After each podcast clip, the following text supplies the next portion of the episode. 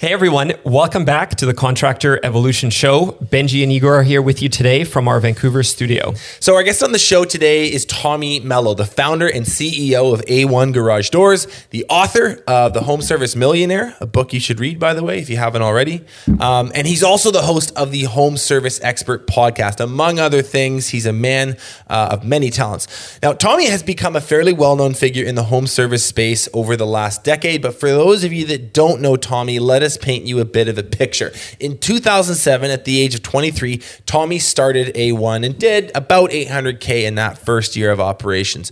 Over the next 15 years, Tommy grew his business to $10 million, to $30 million, then 50, then 100. And as we're recording this right now, A1's 2022 annual trend is showing they will do somewhere in the neighborhood of $200 million this year across 16 different states. Now, as he says right from the beginning, top line is vanity, bottom line is sanity. And despite A1's meteoric success, Tommy is quick to share his failures and his shortcomings for everyone else's learning and entertainment. It's one of the things we do love about him. So, we've organized today's conversation to highlight the five biggest game changers that have helped Tommy go from zero to $200 million a year in revenue in 15 years. So, our hope is that you take these five things to heart. They have changed the game for Tommy, and they just might for you too. So, let's hop in.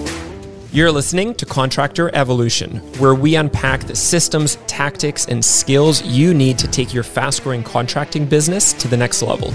If you're here to learn what it takes to scale up, work less, and increase profitability, you've come to the right place. Stay tuned to learn what separates the new breed of contractor from the old school, and welcome to your ultimate guide on the business of contracting. Tommy Mello, my friend, it's really good to see you, man. Welcome to the Contractor Evolution podcast. We've been excited and looking forward to having you on for months now. It's really good to see you. You guys as well. I'm excited to do this. Lots of prep. You guys did a great job for this Awesome, Tommy. I'm excited for this. So let's uh, let's kick it off with a bit of history and a background. So you started A1 15 years ago in 2007. Uh, in that first year, you mentioned you guys did about 800k uh, in revenue in a whole year, and uh, two days ago on Tuesday, you did over 500,000 in a day. Uh, tell us a bit about that evolution and and a bit of your story and how the company evolved over the last 15 years. Yeah, you know, up till 2007, the best book I read was I think Lord of the Flies in ninth grade. uh, so I learned how to read and actually get excited about books. Uh, my CPA handed me the E Myth was the first book revisited yes. in 2008.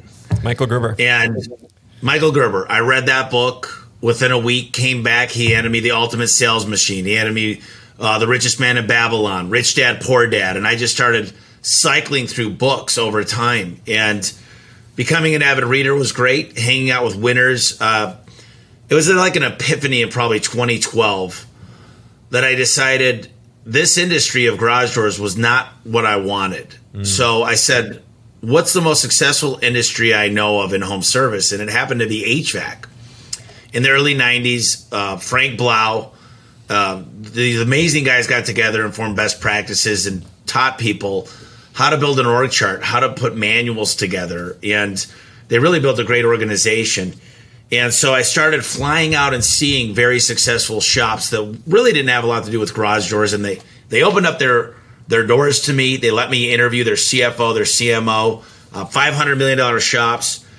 And um, I really learned – really I've made every mistake in the book. I think that's kind of my highlight reel is if there's failure to be done, it happened with me. I just didn't continue to let that happen. I was the firefighter. I had people steal from me. I had inventory mistakes. I owed the IRS a bunch of money. Um, had loans not go through right at the end when I needed them. so I think the the good news is I'm not coming to you guys. I, my parents did an amazing job. They loved me so much, but they really didn't have a lot, lot of money to give me. Uh, so I had to kind of earn everything.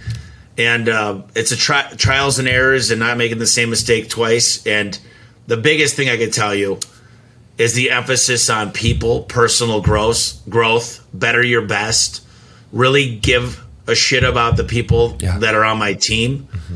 And it's something that uh, has completely changed the outlook. Is what's in it for them, and how do you attract A players? But A players are not always given to you. Sometimes you got to coach an A player. My, I was a C football player until the coach ran me through drills two a days, five days a week, and taught me and put his faith in me. And the coolest thing about my coaches is my mom worked three jobs. They made sure I got a good dinner. They made sure my grades were doing good. They cared about me genuinely. And I think that's a big piece that's missing in business, especially home services. mm-hmm. you work for me. I took all the chances, blah, blah, blah. So my mindset needed to change way more towards being an advocate and trying to really empathize with the amazing people, my coworkers, and really give a damn about them.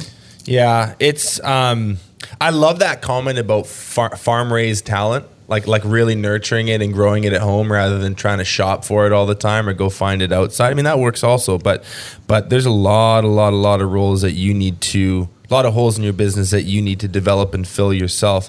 Um, before we, we're going to get into these kind of like five game changers for you, and I'm excited to dive in. Before we do, can you just give uh, maybe the listener who hasn't heard of Tommy Mello, or, Tommy Mello, or A1 or the home service expert, like, can you just give them a bit of a lay of the land on your business as it stands today, um, where you guys operate, what you guys are up to, and maybe a brief overview of the the plan for the future for you guys because it's really impressive. Yeah, we're in 20 states, 30 markets. We're mostly a greenfield company right now, which means we've grown organically. We haven't really we've partnered with a few companies, but um, we got a new president of the company as of a year ago because I knew I was missing a piece, especially the financial side. Uh, so important for banking relationships, investments, understanding the numbers at a deeper level. So we're, we're really hitting on all cylinders right now. Uh, we're on course to do over $200 million, which is a great accomplishment, but I got to tell you, and this is not any BS, we're in the fetal stages. We're, I feel like today is just a new day. We're just getting started. We're, we're really at the beginning of. I don't feel like it's the same company. I don't feel like it's a garage door company. We're a people company. We happen to be a technology company that does garage doors. Yeah. So um, the different changes now going on as new roles are being created. We have 51 technicians coming through class next month. Wow. 51 new techs that will be out in the field in October. So literally that that and my goal for each truck is a million dollars. One guy, one truck, 1 million dollars. So you, add it all up and you say how is that possible? Listen, it's going to get there will be 200 technicians coming through this this company yeah. per month within the next 6 months. And a lot of it's going to be through acquisitions. It's going to be through amazing greenfield. It's figuring out things to a science. It's building a game plan that works anywhere. It's you, you go in and you ghost for the first three weeks, meaning you're not even there presently, but you start in your marketing, building the jobs. And the goal is Greenfield is amazing strategy, but acquisitions is so much fun for me because we started Vertical Track. It's an event, and people showed up Mm-hmm. And they said, "Oh my God, you got an eight thousand square foot facility that you train these guys. We got garage doors that create real life experience, and we feed the guys, and we have fun, and we role play, which is a bad word for a lot of people. They don't like it, and um, there's so much fun that's created here. And then we've got all these support streams, and uh, people see that, and they said, "Listen." I can't get parts. I can't get trucks. It's hard to find technicians. We're going into a recession can we partner with you? Can we be part of what you're doing? And that's what's made it fun for me is they've got a real big want. They came to me. I didn't even reach out to them. Mm-hmm. And now there's 40 companies lined up that literally want to be part of what we're doing and change an industry. Mm-hmm. And I like to think of it as like the Starbucks effect. Like we're going to raise the bar. Garage door companies are going to all start making more money. I don't. I don't want to win and them lose. It, everybody needs to win. I, I hope that every garage door company, every home service company, can provide for their family, create freedom, and start enjoying every day, including Mondays, which is tough for a lot of people. yeah, you it's interesting. I just want to point out this model. Um, it's this combination of greenfield and acquisition. Um, it, it, it's such an innovative approach. Like we've had uh, other guests on the show. Jason, Jason, J- Paris, Jason Paris is, is one a good example. Um, moving forward with this with with this acquisition model, and um, I think that a lot of people in, in, in trades when they're when they're looking for serious growth, um, this is done in a lot of industries, but isn't looked commonly it doesn't look that commonly here. It's not as common. It's not as yeah. common, and that's a good thing for you. If I think it makes it a bit more of a buyer's market. Um, and it's a very very interesting strategy to investigate tommy's a great example if you guys want to go deeper i can't remember the episode number but jason paris we go deep on his sort of uh, acquisition strategy you know i think the thing that i'm really excited about uh, on today's episode is so many people talk about w- wanting to achieve what you've achieved. We're going to expand geographically. We're going to be open in different states. We're going to have huge crews, a large training facility. I have this conversation, what feels like on a daily basis at trade show booths, in business assessments with many, many entrepreneurs. But I have to say, and I'm not just being cynical, this is the reality, very few people actually do it. It's quite rare. Uh, so there's a lot of talk. You have walked the walk. Um, and are continuing to do so. And you mentioned something which kind of segues really well into our first big game, big game changer for you. Talking about financial controls a minute ago, Tommy so this is a big, I think, light bulb moment for you and a big, um, uh, a huge like trajectory changer for for the business. When and why did you make the switch from financial freewheeler to dialed in? Revenue is for vanity, profit is for sanity. I don't need to talk about our revenue. What I want to talk about is the darn near $40 million I'm going to put in the bank this year because that's really what needs to be discussed. Uh, I know how to make a lot of money. I just never knew how to keep it. Right. And that's one of the game changers. It's so important to understand. I've got a master's degree, which means nothing, by the way. I'm not bragging to you guys by any means. It doesn't mean a whole lot. I learned how to network, I learned how to public speak. But what I did learn uh, through the master's program is implementation. But a finance the right finance guy will come in. He'll build banking relationships. He'll learn how to lever money. He'll learn how to find things that don't look right on the balance sheet income statement and p&l he'll help throttle you when you need to be throttled. A guy like me needs to be i need a no man around me. I need people to say this isn't the right idea right now and i need people to figure out during covid we should double down on marketing because we're buying tv at one fifth of the price and getting five times the viewership that's a 25 per, 25 times roi so when when I got my, I guess the the whole brain shift opened up to really paying attention to these numbers. Big fan of KPIs, but understanding cost of goods, understanding when I can look at 30 markets and find out why is our labor up here, why is the marketing up here, it lets you really understand. I've always got a lot of kind of focusing on who's winning. And when you got winning markets, you could actually pull out what's working. Right. And by getting somebody that understands these things, and here's the greatest news.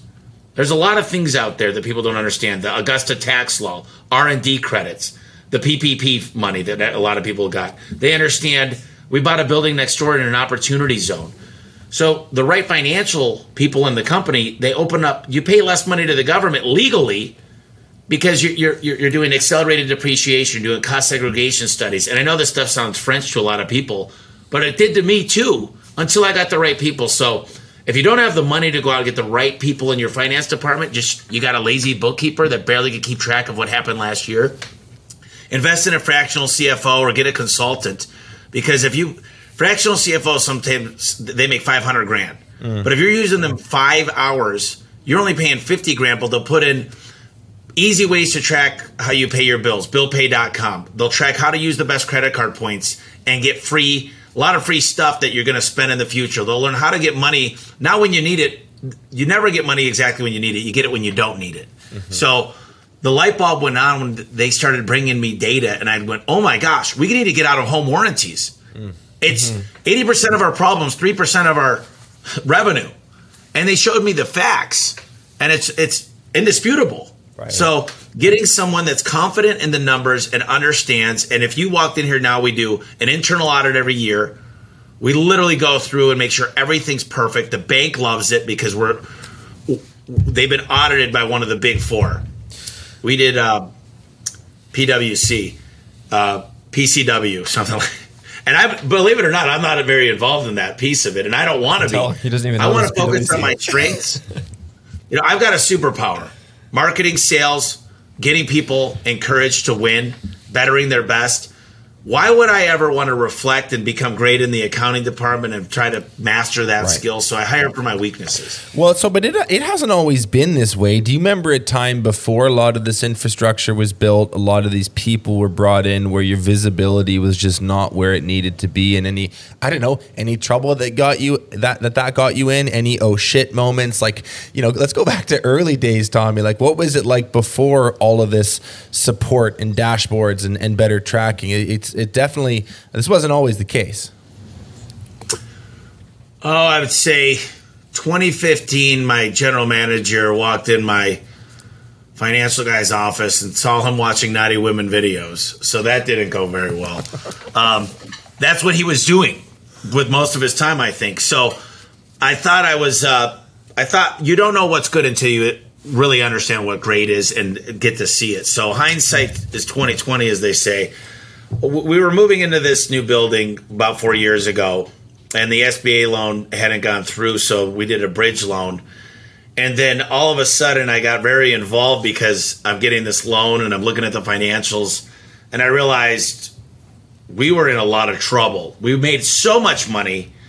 I don't know how, but without that financial advice, we barely, and I'm talking by a straw. I remember going to my neighbor's house who was a controller at a company, and I said, Things are not going as good as I thought they were going.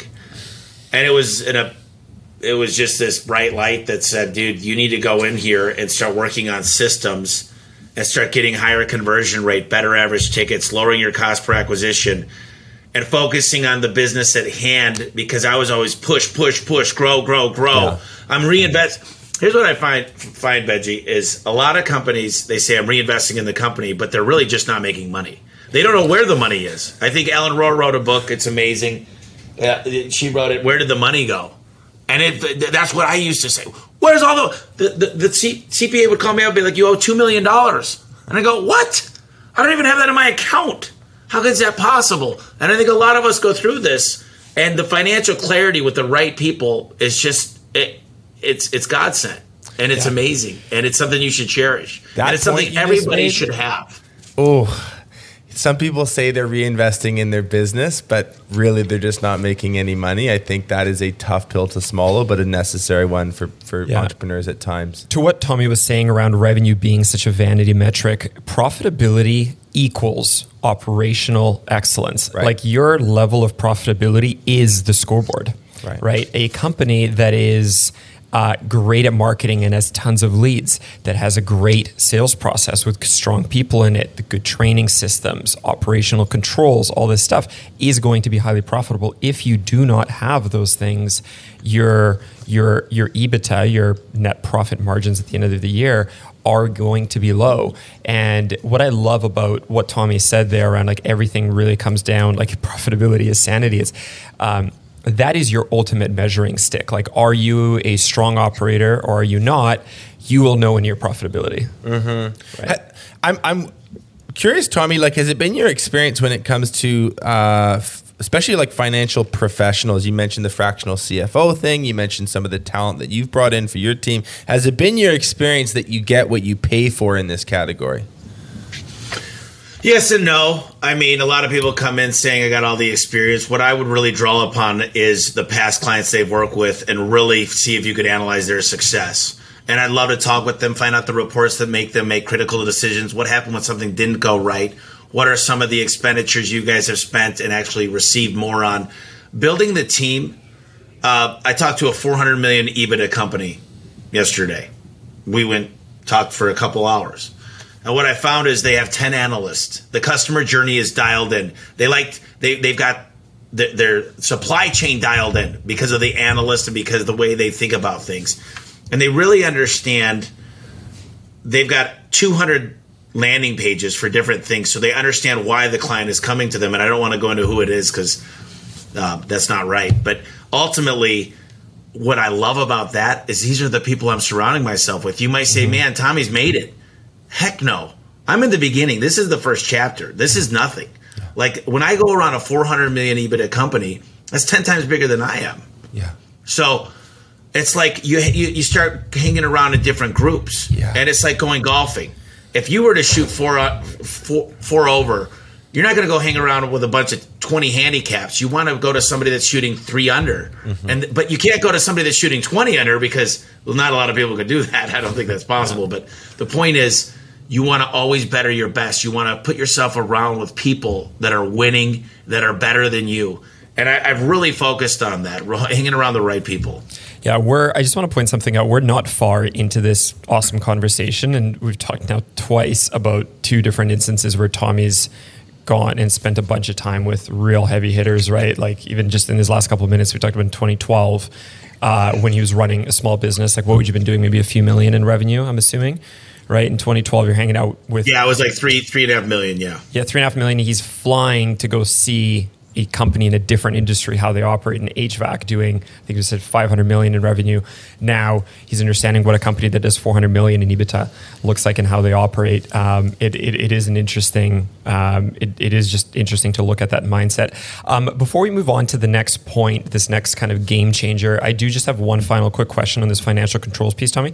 If somebody's listening to this and they say, "Man," I am nowhere as efficient as I should be. I know that we've got tons of holes financially. We need to better structure our financial systems, but I cannot afford a full on CFO. You talked a bit about this this concept of a fractional CFO. Where would somebody start right now? Like where would they look?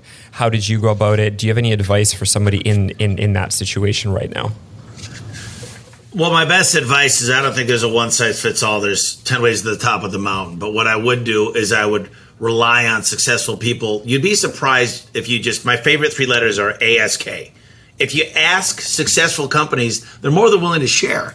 So we went out and we hired a really great, amazing recruiter, and I got an amazing president of the company that helped build that side of the team. So I needed to go to an amazing recruiter, uh, a fractional CFO. I, there's several sources of these, but there's proven track records, and you got to do diligence. But the difference is, here's what everybody's saying. I know I need to do this. I'm going to write a note. I'm going to put it under my pillow and wait for the note fairy to come, grant it, and it's all going to come true. You need to implement today. You need to make action. I don't care about next week. I care about what your actions are today. Own your schedule and get action taken. And don't let anything distract you. You close your door and you say, I'm busy working on the one thing. And this is the most important thing that's going to move the needle, mm-hmm. and it's going to set me free. It's going to be more time with my kids, more time with my wife, who happens to want to leave me because I'm so busy, so little time into her life and my kids' life. You know, I'm not married, I don't have kids, but ultimately I see relationships torn apart because they're so they live in this continuous grind of firefighting, mm-hmm. and it's it gets old and it makes you get gray and bald and not want to be around very much. and, yeah. and it's yeah. a scary life, and I know what it's like. I don't have kids, but I got a niece and nephews, and I know what it's like to spend time with family and start doing things a little bit different. CFO or fractional CFO, depending on how large or small your business is, mm-hmm. go make it happen. Um, the second thing here on the list I wanted to knock off is this. I, I know at some point along your journey Tommy, getting an integrator in place was really pivotal. And I just maybe for listeners who aren't familiar with that sort of framework, this traction EOS sort of perspective, the, the visionary integrator concept, can you maybe just describe that dynamic in its simplest form? And then, and then on the heels of that, talk about um, when it became clear to you that you needed an integrator, how you found that person, and, and how that changed your business and your life. Yeah, so if I could explain, uh, you know, in, in, Rocket Fuel, which if you haven't read Rocket Fuel, Mark Winters, Gino Wickman, EOS has to do a little bit with it, but really what it's all about is the VI relationship, visionary integrator. Some people say they're both. They're lying to themselves. I don't believe that. They're not. They, they might be a little bit of one, but it's like it's not true. And typically, entrepreneurs are visionaries. They have an idea and they want to run with it. They, they're looking far into the future. They, they see their life of where they want it to be and Walt Disney is everybody's been to Disney World, Disneyland. He was a visionary. He had a vision. He had a dream. But his brother Roy knew what was in the bank account. He knew how to hire construction workers. He knew what needed to happen next. I would say with me, it happened 2010. My stepdad came and helped out for four years. 2014, Adam Cronenberg became my integrator. He handled payroll, HR, inventory. Handled a lot of setup with the CRM, things that I couldn't stand to do things operationally that I wasn't equipped to do, and he set me free. He said, Tommy, you go out there, build the best marketing team, build a recruiting team, go hire amazing people, go continue to do what you do best and you love to do. And so I was set free because all of a sudden these mundane tasks that he enjoyed doing, I didn't have to do. And then you add a great CFO on top of that, it's like it's incredible. And then if you get I acted as a CMO and I got very fortunate that I learned a lot of marketing, but if you add these key roles and you pay them well, especially on performance pay, it'll set you free. So at its simplest form, an integrator just means somebody that's going to help you fill your vision. They're going to mm-hmm. fill in the sweet spots. They're going to understand how to prioritize, and they're going to set you free. But you also can't. The two things you need to keep your eye on when you find an integrator is keep an eye on marketing and keep an eye on your financials because those two things are things that you could get taken advantage of. And a lot of the times the owner's not present. They say, I built a business that I don't need to be there. Get your ass back in there and be accountable and be a role model for your people and show up Monday through Friday. Unless you're on a trip to go see a new market, I don't want to hear how you built a life that you don't need to be there because then sell the business. Because I'll tell you what, you lose respect and you lose the team atmosphere, and I just don't think it's right. And I've got dozens of people weekly that walk up to me. They go, "You're here all the time. You show up. That's why we're with you." You know, Tommy, I have an interesting take on this. Uh, I be very, you know, let us know in the comments if you agree or disagree with this. I have a theory that the four hour work week written by Tim Ferriss came out at a very, very, was very timely and it really hit the algorithm at the right moment and became very, very popular. This idea that you can automate and delegate everything and essentially run your business. You hear this all the time. You especially hear it with younger entrepreneurs who I think are a little bit more influenced and a little less cynical or maybe uh, you know, tested and don't don't quite get how dream state a lot of these ideas are. But you hear people go like, "Well, I'm just gonna like three to five years. I'm just gonna systems. I'm just gonna systemize this thing, and I'm gonna like w- work in it a half day a week, and the thing's just gonna run." And um, I, you know, maybe it's just my bubble, but I feel like we have are blessed to speak with some really smart entrepreneurs, have some really interesting people on this show. I have yet to see that model work for this space in, in particular. Maybe maybe it's going on in other industries that I don't know about, but this whole concept that you can essentially, uh, if you work hard and you make the right decisions and get you get the right systems in place, you can essentially step away within a five year window. I think is asinine. I, I really do. Do I think that you can make it easier? Absolutely. Can you lessen your workload? Absolutely. Can you get it down to 20 hours a week, 30 hours a week? Sure. Can you shift your role around so that you're doing more things that play to your strengths and you bring in people who get mm-hmm. to play to their strengths, like you've just described with your visionary integrator dynamic? Sure. All that's possible. But this whole notion that, uh, one day you're going to be running this thing from uh, from an iPhone and an iPad on a on a you know literally from Thailand, I think is I just, yeah, I've, I've yet to see it work. And here you are, kind of a titan of the industry, you know, probably could, and you are in the office, you know, five plus days a week. I just, yeah, that's my take on it. I don't know if you guys have an opinion. I've got the, I've got all of Tim Ferriss's book, and it was a great. It, what I like about it is the power of delegation, the power of systems. Right. But there, there means something to be here and to smile and say congratulations, you're kicking butt, and to recognize people totally. and to make people feel special. People are people. They want to work for someone that cares, that totally. sees that they are they mean something. Yeah. And you can't tell somebody on a Zoom call and shake their hand and spend quality time with them. Yeah, they it's want your human presence. So, yeah, they want your human they, presence. And I sorry, I just want to say I couldn't agree more with with this bit that Tommy said on marketing and financials. Right? Oh yeah, you know let's how, go back to that. Yeah, you yeah, know how totally. I you know how I operate. 100%. We work quite closely together. Like we have a large and fairly complex organization. There's a million things that I could do, and there's many things that I kind of stay more out of and let high performers lead. But marketing, how much of a pulse do I have on marketing? Yeah, I know everything yeah. what, what's going on. Financials, I know of every everything going in and out, all of our financial systems. Like I, I I, I, it's it's perfectly clear to me. And those two things, you're totally right, Tommy. I think that you can get the right people in place. This visionary integrator model, we see it all over the place. Um, another good example, Brian Scudamore with with Eric Church yeah. as the integrator. You see uh, at one eight hundred got junk. You see that model all over the place. But at the end of the day. You're absolutely right, Tommy. You got to keep an eye on marketing because it is the lifeblood of like everything stems from lead flow, and and at the end of the day, businesses by definition we live in a capitalist model society it, it is about making making money um, you have to know where where where the cash is so really really Let, good let me just clear, I want to clear one thing. Sorry, there's probably delivering the the waste management. Marketing is not for clients only. Marketing is for amazing coworkers in my building here. Marketing is for amazing partnerships. It's amazing vendors. It's amazing banking relationships. Marketing is the biggest misconception is I need to find more customers. What if you found a guy that could d- double ticket average, higher conversion rate, found out the HOA manager, got five reviews on every job. So a lot of people go, I need more customers. I'm like, no, you don't. You're not making any money from the customers you're getting. like, forget that. That's wrong. Top grade or train your people better because I do half the leads and I'll do double what you do if I'm put in the same situation because I've trained more. I've recruited the best. I hire for will. I hire people that look me in the eye, they shake my hand, they care. I can tell they've got a great family life. They're not in the, this living paycheck to paycheck. They have no money. They're barely going to get by. They need to borrow money to make next paycheck. It's because number one, they don't pay enough. They're not on performance pay. Hmm. There's a lot of things that go into that. I don't need to take that apart right now, but the, the real deal is marketing is so much more than marketing to clients. It's so much bigger than that.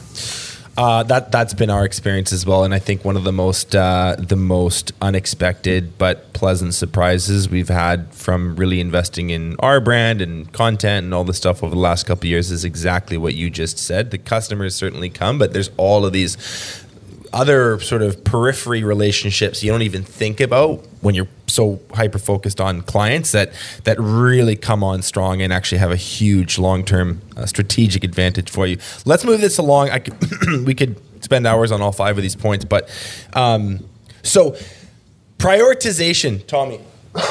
you'd mentioned this was a big game changer. Um, tell us about your priority management journey from i'm assuming at one point scatterbrained running from one fire to the next really not understanding the difference between urgency and importance and knowing how to delegate uh, to where you are now uh, this is a huge key or that we unlock with our members, and it's we because we see it in BTA's massive light bulb moment when people go, "Oh my god, I can actually like dictate and control when and how and who does things within my organization. Not everything needs to channel through me." Tell us a bit about your priority management journey. An executive assistant set me free. Frankly, I don't know up, up any emails. My voicemails are full for a purpose. I don't do a lot of the messaging. I do on Facebook, but LinkedIn, I have somebody. I've learned, I figured out what I made per hour about three years ago. And I, I did about a 50 hour work week, even though we all know sometimes it's more, sometimes it's less. There's not, not a commonly I'll work 80 hours just on phone calls at night and stuff, but I don't look at it as work. But understanding what needs to get scheduled, helping to figure out how much is this going to shift. A lot of it has to do with filling a void in the company. A lot of it has to do with getting the better trainer. A, a lot of it needs to think about where am I spending my time today? And what I find uh, is you could take a, a just an old fashioned schedule and write in, I got distracted here. You, you, get distracted, you get pulled away, you don't close your door, you don't have open hours versus closed hours, you don't have meaningful relationships and, and scheduled meetings.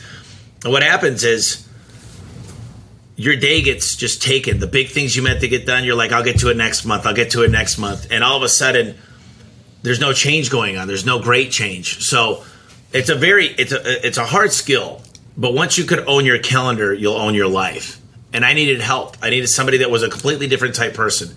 So it's a person that was very like C type. They're very meticulous. They understand how to get me there on time. They got all the notes printed out for me. They made sure the video worked perfectly. I didn't set this up. Mm-hmm. I didn't. You guys did a great job. I have a lot of notes that I made because she blocked out an hour for me to watch your Loom video and make sure I was prepared. Now, if that hour wasn't blocked off on my schedule, I'd be here without a clue what the next question is going to be. So I will say you guys did an excellent job. She did an excellent job. But look at the ability to get a guy like me who has severe ADHD to get me to sit down and focus and prepare and be mentally here in the conversation by just having a schedule and owning the fact that I could prioritize the biggest things to move the needle. Mm-hmm. Mm-hmm. I think my perspective on the why this is so challenging for a lot of business owners, especially um, in either early days of, of business ownership or at particularly stressful parts of the season, is it's very difficult to discern mm-hmm. between what is truly important versus what is just like noisy. Like what sort of like is a distracting thing? It's capturing your attention, but in the grander scheme of your business, um, is this frustrated customer who is noisy right this second? Is this a large chess piece in the story of my business five years from now? Is it? No, it's really not. It's just noisy. Whereas this other thing that I was meant to do truly is. And I just think having visibility between those few different concepts, this, um, you know, like one just low hanging fruit. I'm sure most of you listening have seen this, but this Eisenhower matrix urgent, not urgent, important, not important. And just that very, very rudimentary way of organizing one's thoughts and priorities is a, for me, was a pretty powerful tool uh, to see for the first time and just help slot things into the categories that they belong and then put them into your calendar accordingly. You know, when you're an entrepreneur, you have a hard time saying no. Hey, let's open a restaurant. Let's buy this house. What I've learned to do is say, okay, I'm just not ready today. Maybe we could revisit that because we have a hard time saying no as entrepreneurs. We see this shiny bulb and we're like, we can make that yeah, work. Opportunities. And what I've learned is a lot of people this is very important. They take the one thing that feeds them once it hits success and they start divesting instead of reinvesting. They start yeah. putting their time into other places. They start flipping houses. I'm going to open up a bar. I'm going to go start this crazy thing and and you know whatever.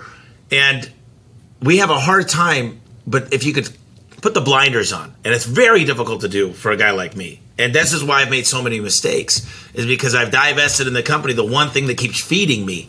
And then I'm like, you know what?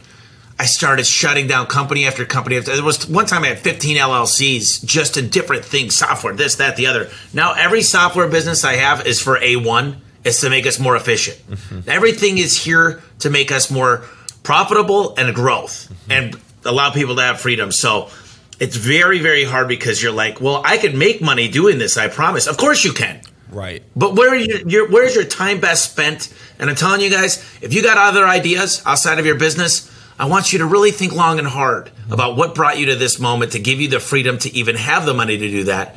And I need you to really stop thinking about this other stuff. And it's so hard. Do me a favor personally and just put those on the side, revisit them in a year. You know, when you've got complete financial freedom and the business is doing well and you just need to be there 25 hours a week, you can take on new things Maybe it's uh, maybe you want to be a woodworker and that you just get a lot of passion and you're excited to build things out of wood. But put those on the side for now and watch what will happen to your life and business yeah. and your relationships. That's a really, really good word. I love what he said, divesting from your business. Because I think we, we see entrepreneurs do this all the time, right? To, to, Tommy's point, like you have a certain level of success and then you start to see, okay, well, could I get into this and could I get into that? But really what you are doing is you're divesting from your core skill. That's it right? Rather than investing. Exactly. Um, I want to just uh, add, add one important note on this on this whole topic of, of learning to prioritize effectively. Tommy talked about uh, like calendar management and EA to optimize all that stuff. All of these, um, and, and I agree with all that. I think that the, the key point you got to understand those the prioritization and the owning your calendar happens through a really important lens, and that lens is the strategy a highly defined strategy because you can only ask yourself you know, you're talking about like what is truly important what is going to move the what are the chess pieces mm-hmm. over the next few years well you can only answer that question if you're clear on your strategy and what you're trying to do so the lens through which you, you're looking at everything prioritization related has to be a really defined strategy that you've put good thought into. When I was on Tommy Mello's podcast, whatever, six months ago, that was one of the main points we talked about was just this idea of, of having a clarified vision, something that is detailed. And the word I use is high resolution. 1080p, 4K, like it, there's a lot of pixels on the screen. You can see in stunning clarity what where it is the business is going rather than this low res stick figure image. Yeah. That really makes it difficult to prioritize because you have um, you have no higher purpose. What is your loyalty to? What is the highest purpose? And in this case, we're in the mm-hmm. context of business, it's it's the strategy that you've laid out for yourself, and without that, this whole exercise of priority management and get a Google Calendar, all I mean, it's it's literally a waste of time because there actually is no defined endpoint that you're trying to navigate towards. It's like doing, it's like starting a road trip and then halfway through Yeah. being like, where are we going again? Yeah, totally. If anyone's Well, it's like working this, on a map all day without a destination. Totally. We have a budget. exactly. And I know exactly what our budget is, and I know the things that are going to move my budget, and that's where my goals go. And my go- my budget's two things: profit and revenue.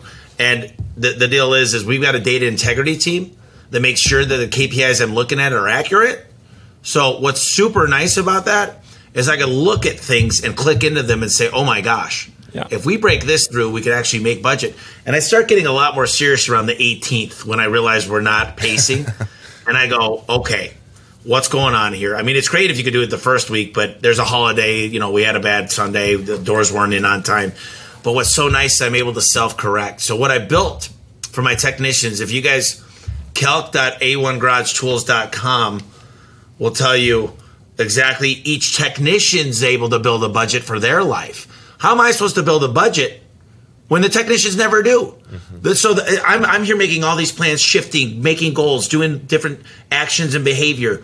Now I got them doing it. We've got a bunch of guys graduating today, and I said they better all have a budget. They better all know how much they need to make, not for the company, for themselves. So the budget tells them how much money they need to make personally.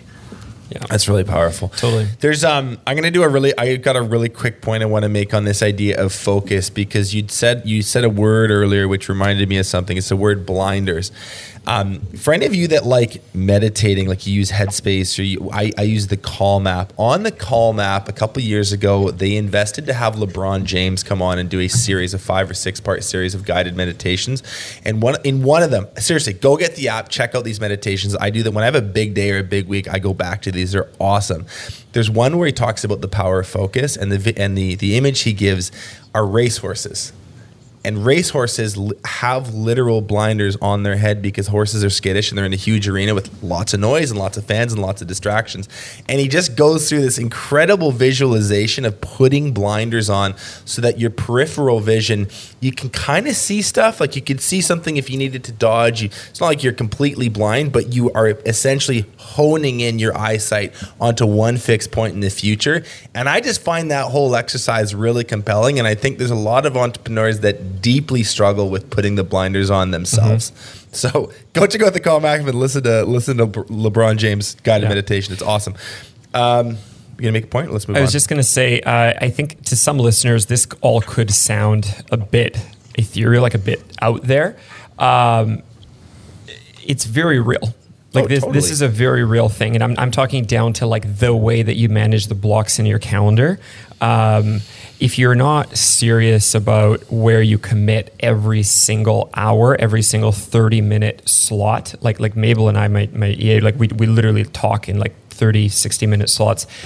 If you're not ruthless about where you're allocating those, uh, you need to spend way more time to get clear on your strategy and to put a filter on everything that you say yes to through that strategy. Is this moving the chess pieces where, where they need to go? This is very practical, real stuff. Yeah, and to be clear, guys, uh, like like I don't have an EA. Lots of you listening don't have an executive assistant. I don't want to make this seem like you can't priority manage until you have one. Like this is absolutely a Well, learned it's like skill that you can self implement. it's not a lot of money number one number two is i would just as much as i've scheduled and i've got a, a really really dynamically focused schedule there are times that i need Mm. complete gray space. I need whiteboard time. I need creative time. If I, there are days that i have my whole schedule and i felt like something was taken away from me. It's like not fair because then i gotta go home. So so don't think you don't some days take a tuesday off and really go out there meet the people. So i don't want you to think sh- you need to take pee breaks on your schedule like literally build your schedule in a way that has some flexibility and make sure you get the personal time to become a visionary and maintain that but focus intentional time is important but build it into your schedule because I think a lot of people that are going to listen to this and be like, "Oh my god, my schedule needs to look like Tommy's." No, it doesn't. Listen, it needs to be good for you. You're a different type of person than me, and you need to make it right for you where you can keep it and make it a habit. Yeah. Yeah, th- this is actually an element. We don't need to stay on this for too long because I want to move forward. But uh, I'll just say this is something I'm actually really struggling with right now. Uh, is this whole like open white space? I'm Slush just, time. I'm way. It's not even slush time. Actually, I'm, I'm just way too committed in high focus activities that are that are not like open think space. Kind of like, ju- just like what, what what Tommy was talking about. So that I, I'm feeling more than ever the importance of that stuff because I don't have as much of it as I would like or what I need. I literally, as we speak, I'm coming through like a three week period where my calendar, every like I look at it on a Sunday night, and it is so gridded, like literally Yeah. just like block, block, block, block, block, block, block. I'm very much looking forward to having a little bit of empty real estate uh, very soon. So I, I totally agree. Having some balance between those two ends of the spectrum is important. Let's move on to number four. So you'd mentioned this a second ago, not a second, a few minutes ago, uh, but you so it's it's the idea is like the power of networking the power of collaboration the power of talking to other entrepreneurs and this is something that i really i actually really admire uh, this about you tommy on a on, on a personal level. Like it's you know despite the success you've had there's absolutely there seems to be no point in time where you kind of go well i have it all figured out and now people should be coming to me. There's this constant thirst to um um, to never be the smartest guy in the room, to always try to find people, uh, businesses, entrepreneurs, whomever, and you get out of your local environment a lot shop visits, trade shows, speaking gigs, mastermind groups. Why is this so important to you? What value does it bring? One one day I walked into Ken Goodrich's office with Goettl, and I just the air was made out of something different. I saw truly a different picture of what I thought business was, and it was like everybody was moving in a certain. It looked like a great uh, play. It was just amazing. I saw, and it felt different. And I took so many notes, and I talked to each individual, and then I got addicted. I mean, I spent more time traveling to shops and building ideas and learning what I would need to become. And it was extraordinary. And then uh, one day I said, This isn't fair. I'm the only one that understands what I'm doing. So I started taking people with me in the company, and they go, Oh my God, that guy's got the same job I have. I'm going to call him every day. Then they started learning. And then we went to Pantheon, the Service Titan event, and we had the black and red shirt. We had 20 people there, and they got to all talk to different people, like for like. And they were like, oh my God, I got to see this guy speak, and it was so inspirational. It gave me a new meaning. And all of a sudden, it was like, it's contagious in the company now. It's let's bring them with us. And because I got so much from it, I decided it's not fair for me not to bring people with me. And the people that come to Vertical Track, the people that come and hang out here for shop tours, when they bring people, they're like, oh my God, now I know what you've been talking about. And it's so important to bring your team with you. But I'll tell you this never do I want to be the best because when I'm in the bat, uh, when I'm the best, I kind of just, there's no more, it doesn't feel good. I always want to continue to better my best. And there's always people out there that you could learn from. I'm a student for life. That's probably the first attribute for me personally is to continue to learn and continue to have that thirst for knowledge. And it's just, it's enlightening when you get to watch. And I feel this way now when I walk in here. I'm like, this is cool. There's like eight meetings going on right now. There's a bunch of one on ones. One on one is so powerful, by the way, instead of just team meetings. But the dream manager was in here earlier. There's all these different things. I walked into another office. There's eight guys in there, and it's like the guys getting parts, and there's all these systems, and we've learned so much. And from completely different industries. We've had cleaning people come through here that taught us about the Hispanic market and how amazing it could be. And so, what are we doing right now? We're building the whole website into Spanish. We're Spanish, Spanish, Spanish. It's going to open up 30% volume for us. We've done the analysis. I mean, this is good stuff. Other people have amazing ideas and they're not afraid to share them. Right. That's the crazy reality, right? Like the world is full of people that do what you do way better than you do it. Chock and, chock full.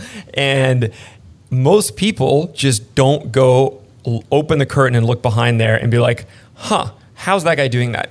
But they're everywhere. Well, the other thing too, so part of it is a time thing, or like somebody's probably listening to this going, "Well, that's that would be so nice. What a luxury for you guys. You didn't understand the week I had." It's like, okay, I've I've been there too. it's not like that 365 days a year. If you really be real with yourself, mm-hmm. there are opportunities to do this. So let's just get that out of the way. Then the next roadblock that I think a lot of people struggle with is they would never talk to me. That person would never share their advice. That person wouldn't give away any of their secrets. They wouldn't impart mm-hmm. on me their wisdom, which is total bullshit.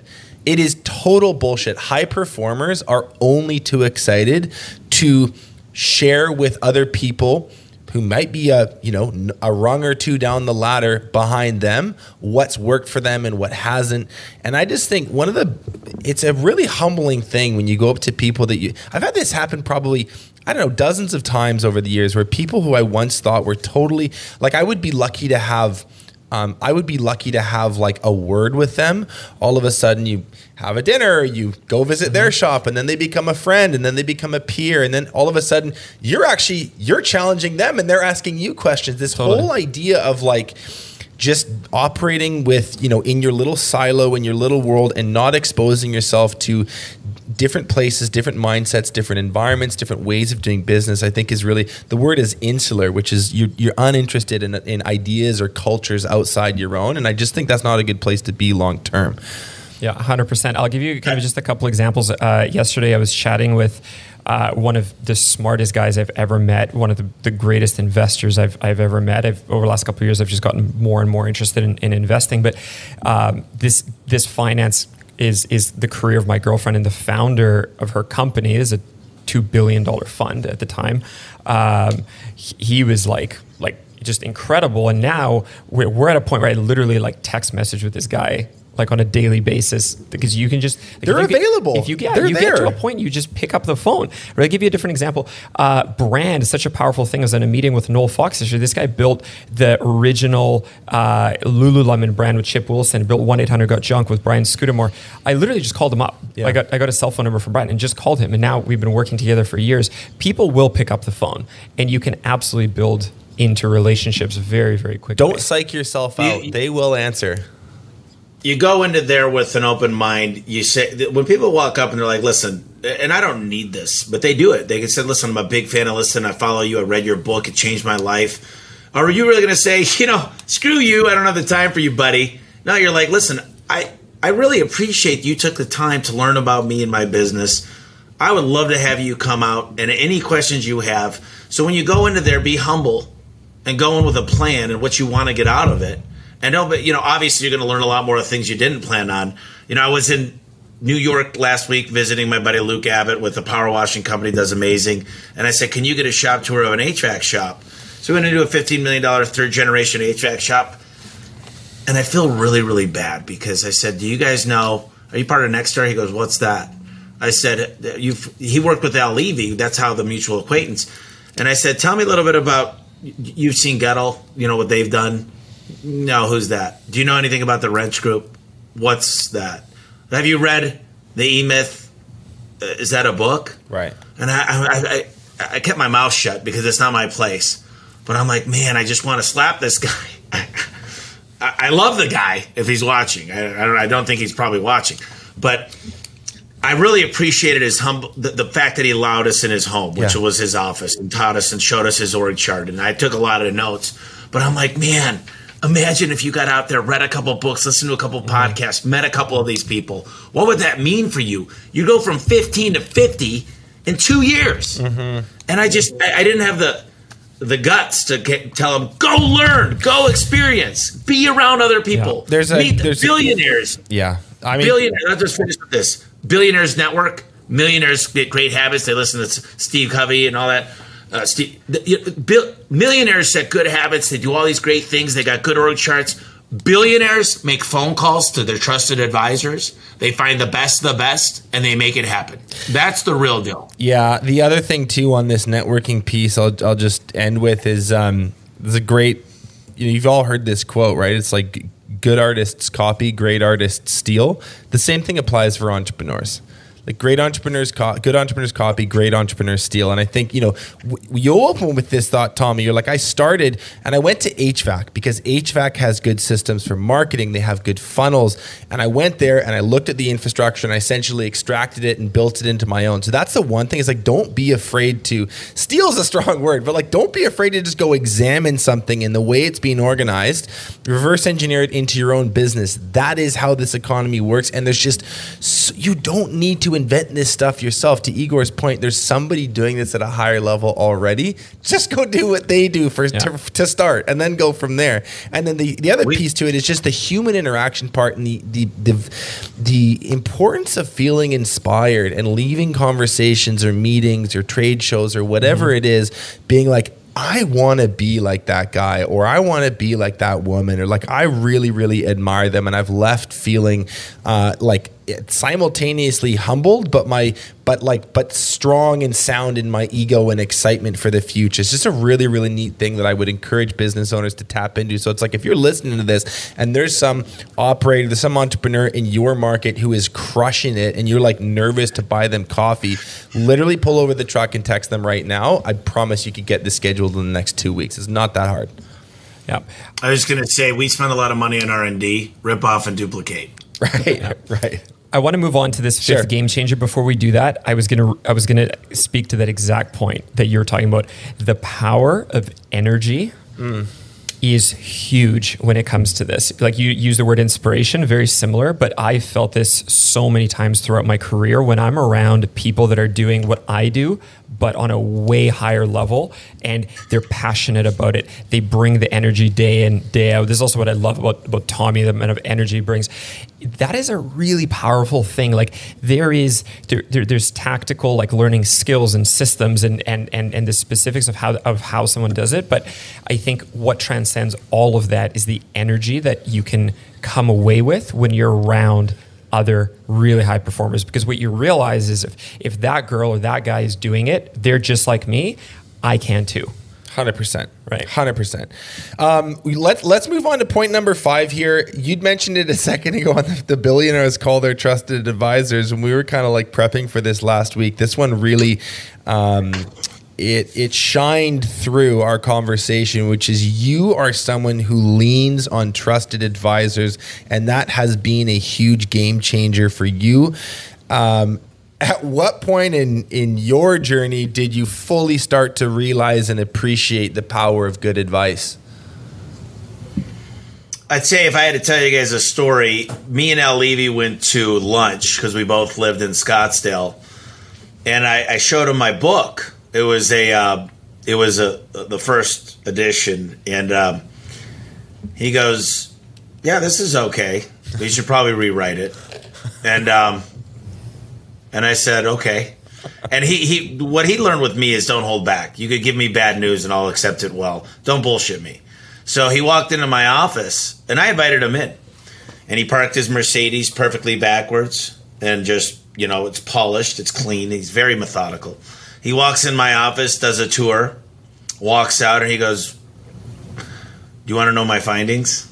And I said, I don't know if I want to. Go ahead. He goes, Well, number one, he goes, You guys have calendars all over the wall. Have you ever heard of Google Calendar? And I'm like, so I got rid of all the calendars the next day. He goes, You've got a purple shirt on, Tommy. Adam's got an orange shirt. The other guy's got a green shirt. That's not a brand. He goes, I could have stole all of your merchandise in your warehouse with your own forklift because nobody was back there and the garage was open. He goes, Show me your manuals. And I pulled out this, and he's like, This is dusty as hell. Does anybody ever look at this? And I said, All right, I'm going to hire you. And he forced me to sit down, told me to shut up. We put our cell phones away in a little bucket when we walked in there, and we focused and we built systems. And we spent a lot of money. We spent maybe 250000 with Al. If I could have gone back, I would have spent everything I had. And I, I can tell you, after that day, I started getting training. I started investing in coaching. I started finding people, and I've given. There are people I've paid thirty thousand a month to. Lots of them. I mean, there's probably nobody that you guys have seen at my age that's been more coached and spent more money. Because I've literally, if I like something, I'm like, let's go do that. And if I like it for anybody else in the company, I'm like, I'm paying for that trip. You're getting out there for that. You need that. And they appreciate it so much. They make great friends. They get great experiences and they get great trusted advisors. And I just, I'm addicted to it now because there's so many people that are so much better than me. Even my strengths could be sharpened. And to say uh, the one thing that I'll say is I just got to continue to better my best and become the best person. The worst fear in my life is meeting another version of myself on the beach. He's got his wife in his arms. He's got three kids by him, and he's just completely at peace with himself. He's successful. He's a great son. He's a great father. He's a great brother. That would be hell on earth for me. So, by becoming a person that's always seeking out the best, always, and it really makes me um, it really makes me think a lot differently about what I need to be around because I'm around really amazing people. Yeah. And the difference is I don't try to defend myself. I'm not like, yeah, but, yeah, but, yeah, the yeah, buts are bullshit. Yeah, but doesn't exist in my mouth. It, it doesn't come out anymore. Yeah, blah, blah, blah, blah. No, this is, I'm listening, I'm writing it down, and I will try my best every single day to learn from you. Uh, Tommy, let me ask you something specific. Uh, when you think about trusted advisors, um, if someone is listening to this and and and they're thinking like, yeah, I, I probably have a big opportunity to up my game in a couple different areas. Uh, what are some of the specific advisor? Not not that they're the actual individuals, but like what do they do? What were some of the big ones that really moved the needle for you? Advisors in what category or categories? I mean, I'm obsessed with marketing sales, but really what I needed is more on organization. I needed more on delegation. I needed to understand more of systems versus systems and processes, standard operating procedures. I think just also really self reflection and understanding how I make people feel. And I, I've had emotional intelligence, a lot of EQ training, I've had personality profiling training. I've had different personality profiles done on myself and my management team. I've had leadership training because one of the problems with my growth strategy is developing leaders all around. And it, they're not born, they're, they're taught. And they get to look, start to figure out their EQ more than their IQ. And so I'd say it's a different culmination. I've had a lot of stuff done with the brand, but I don't go into something going, we're going to do the best we could and we're going to brainstorm it for two weeks, then we're going to do the best we can. I go, who's the number one? Who is the authority on this? Thank you. Thank you. Bro, this is like I, I feel like I have to I say this all the time. It's like the everyone has an impulse to let's like let's like do a war room meeting. Let's get Yeah. all of our brightest minds together and we're going to get these big fucking whiteboards and all of these markers with all colors and we're going to like sit and we're going to get pumped and we're going to brainstorm and we're going to solve this. And I it's like I'm like, we don't know. We don't have the answer. That's why we. That's why we're in this problem. But somebody does, and if we spend ten percent of the time looking for that person, and then just you know asking for free advice, and if that's not available, pay them for it, and then just do what they say. This whole war room exercise with the whiteboards and then the weeks of frustration that follow, we don't even have to entertain that. And I just think that's such a powerful point. It's like the answer exists out there. Uh, sometimes it's free, sometimes it costs you money. Either way, it's probably cheaper than trying to like literally cook your noodle trying to figure it out yourself. I just think that's such a powerful point. You know, I, I spent a lot of money with Ellen Rohr, and she taught me about financial quick checks. She really helped guide me along the way on what I needed to know. I was blind to what the money was in the account. I didn't know, you know, and I didn't want other people to see. She goes, "You let all your management team see if you're going to work with me." And she said this. She looks at me dead in the eyes, and she goes, "If you have anything that you don't like, then I'm just not going to work with you." I don't do this anymore. Elle asked me to do a favor. And by the way, it, it cost a good amount of money. and she goes, I will leave right now if you have any disputes with the way I'm going to teach you and the things we're going to talk about. And I said, okay. She's very compelling. But but you know there are people that have done this. You look at a really good person that comes into your finance department and they set up the right tools, the right playbook, the right meetings, the just learning how to have good meetings. Mm. How many people walk out of a meeting and go another freaking meeting that should have been an email? Mm-hmm. it's like why are we meeting about every freaking thing? And then some people that don't have any meetings, mm-hmm. they don't want them. They're like my people hate meetings. I'm like no, you built that culture. They would actually love some self acknowledgement. They would love to get awarded in front of everybody and their thoughts really implemented and, and you caring about what they think. But you built a way that your meetings are just you. Um, You know, there's a point here that I think uh, needs to be made, which is this: uh, there has been over the last five to ten years a certain like coaching and advisor bubble that has grown. Uh, everyone and their dog is now a business coach or a consultant or an expert of some sort.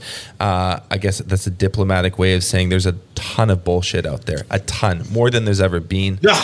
Um, so the, que- Yes. the question is, we're, we're, I don't want somebody to like take this the wrong way and like eh, get off this podcast, like, I need advisors and then Google something and then click and then get stuck in a sales funnel and end up six weeks later with someone giving very less than mediocre advice for a pile of money. So Swearing I think that there's a, Benji s- and Tommy. yeah. So there's a level of discernment here that I think needs to uh, be be discussed.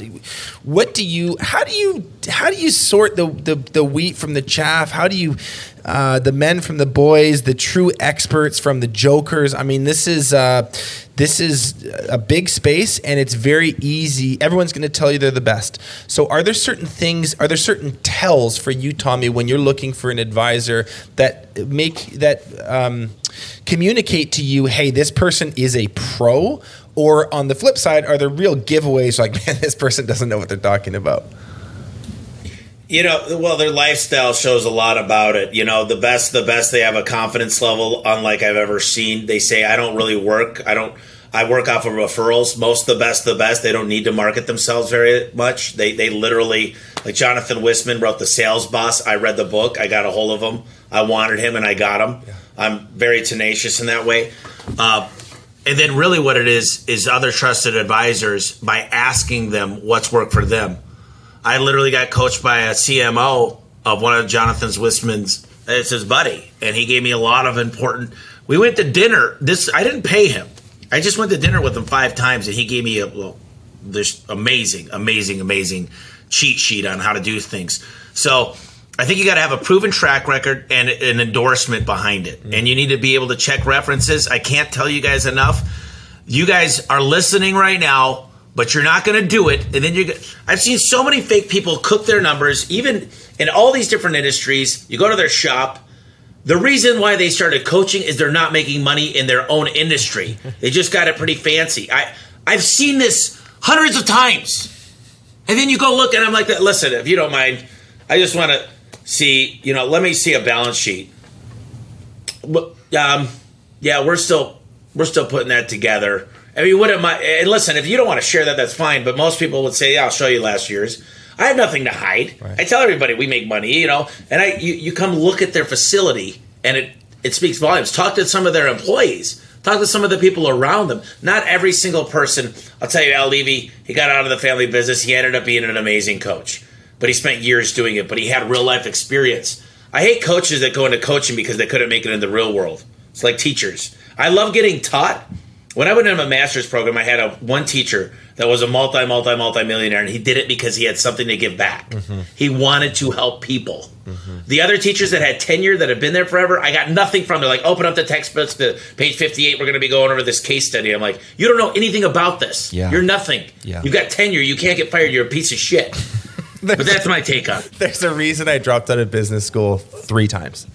Couldn't finish just for the exact exact same thing. I was like, this does not work for me. Yeah, I got so- jobs to sell. In a nutshell, uh, when you're trying to figure stuff out, there's essentially two paths. You go bushwhack through the jungle for a long time, Right. Or you could walk around just a little bit to find the paved highway and just walk down that a whole lot easier. So, um, you know, the choice is yours, but um, there, there, there are absolutely harder and easier ways to figure shit out.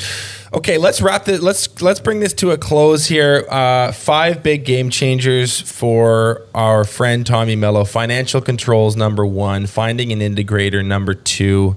Number three was learning to prioritize effectively. Number four is truly understanding the power of networking and collaboration. Number five is getting trusted advisors in your corner. I'm going to end this with a fun question, Tommy. If you could go back in time, okay, so let's say like between 2005, 2007, you're just starting out on this journey and you can talk to young, like, you know, early 20s Tommy. He's a hustler. He's probably a little chaotic, ideas falling out his ears. Um, you know what what wisdom would you impart on him? What advice would you give to to young Tommy if you could?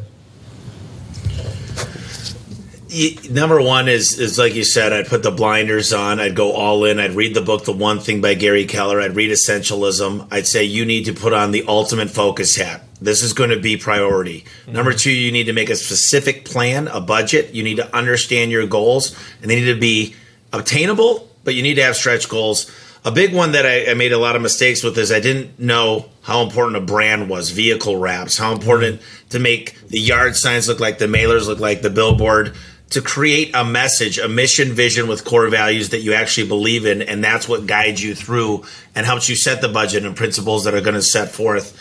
I, I wasn't ready ten years ago, or 50, I'd say fifteen years ago. I wasn't ready for that message yet, because just like kids, you can tell them all you want when you're a parent, but they don't do it till they make their own mistakes. So a lot of people have to go through their own trials and tribulations. But if I could get myself to just and I could just grab my head back then and say, You will listen for three days. It wouldn't be just a conversation. It would say, We're going to go over a lot of the mistakes you made and how you almost lost everything several times over again. And you had to hit rock bottom. And I don't want you to have to do that. So I'm going to help you so much if you take these words literal and you will. You will save yourself grief and agony in relationships. So that's why it's so important is have a plan, okay? And then number 2 is give a shit about other people. Understand they're dedicating their life, their entire life, their family, their kids, the people that they care more about in the world than anything to you. And start saying what's in it for them and make sure they enjoy every day. And remember, don't be afraid to let somebody go because sometimes your top producer is a is a prima donna. They they roll their eyes every time and everybody's watching. And until you're ready, until you can build the amazing team and learn that you control, don't go try to poach other people's garbage that are prima donnas and just take the next best thing. Build a team that you can train and that you could, when anybody leaves, boom, you got a depth chart or an org chart. You're able to train them on manuals. You got a training facility. I think the people would be the main focus is start to shift. You're the problem. Somebody got in a car accident, you're the problem. Somebody sued you, you're the problem. You got a bad review, you're the problem start taking ownership of everything because until you take ownership, and if you're a technician, you won't say the wife wasn't there. Oh, they didn't have money. Oh, COVID. Oh, it's tax season. Until you take ownership for every failure, then you'll never be a great leader and you'll never be a great founder or a great business owner. And so that's the thing. Take the blame. I mean, there's a lot there, but th- that would be just a quick conversation with myself. He's just like slapping young Tommy in the face, just grabbing him by the shoulder. I'm just envisioning Jocko grabbing, grabbing him, being like, "It is you." He's like, "What is going on right now?" Tommy, you've said it all, my friend. Where can people find out more about you? If people want to connect, if they want to follow your story, uh, where should they go and do that? Yeah, so Home Service Expert on Facebook. It's a free group. We got about 5,000 people that we're always giving. I just posted some stuff about an org chart yesterday. Uh, if you could make it the vertical track, it's October 10th through the 12th. I think Benji's going to be there talking to us. Uh, really, you'll get a shop tour. We'll show you. I don't have any secrets. You want to know a question? We'll show you our CRM. We'll show you what we look at. I show everything. I don't have anything. I, I don't have blankets over anything. You could go look at everything. The books I read, the awards we've won, the good, the bad, the ugly. You could talk to our trainers. Uh, it's not about ticket sales. I don't make money on this event. You know what I do though? I make relationships. That's for damn sure. So, uh, you know, I'm available a lot on Facebook. You could, if you want to email me, it's a great way to get a hold of me. A1 Lead Manager at Gmail. I've got about 18 million emails, but Gmail tends to get it through to my inbox. A1 Lead Manager. It's from like 15 years ago. It's right before my AOL, right after my AOL account and my MySpace account. I came up with that. So, yeah, that's the best way to get a hold of me. And don't hesitate. Look, just freaking do it. If you got a question, I'll answer it. I'll get you to the right person. It's not a hard thing. Just grow a set of uh, set of earrings and and call me or, or, or text me or whatever. I appreciate it, man. It's been so much fun jamming with you. I'm excited to see you at Vertical Track. We're excited to have you at our Winter Summit. This location still TBD, uh, or not TBD, TBA. We know where it is, but we're not saying yet. And uh, yeah, man, it's it's. I always have so much fun hanging out with you, and I just want to thank you for your precious time. And uh, and we'll do this again soon, man. Take care. Thanks, Tommy. Thank you guys so much. This was amazing. I really enjoyed it. Thanks, man. Thanks a lot for listening to this episode of Contractor Evolution. Uh, if you've already subscribed to our channel, consider sharing this episode with another contractor who you think needs to hear it.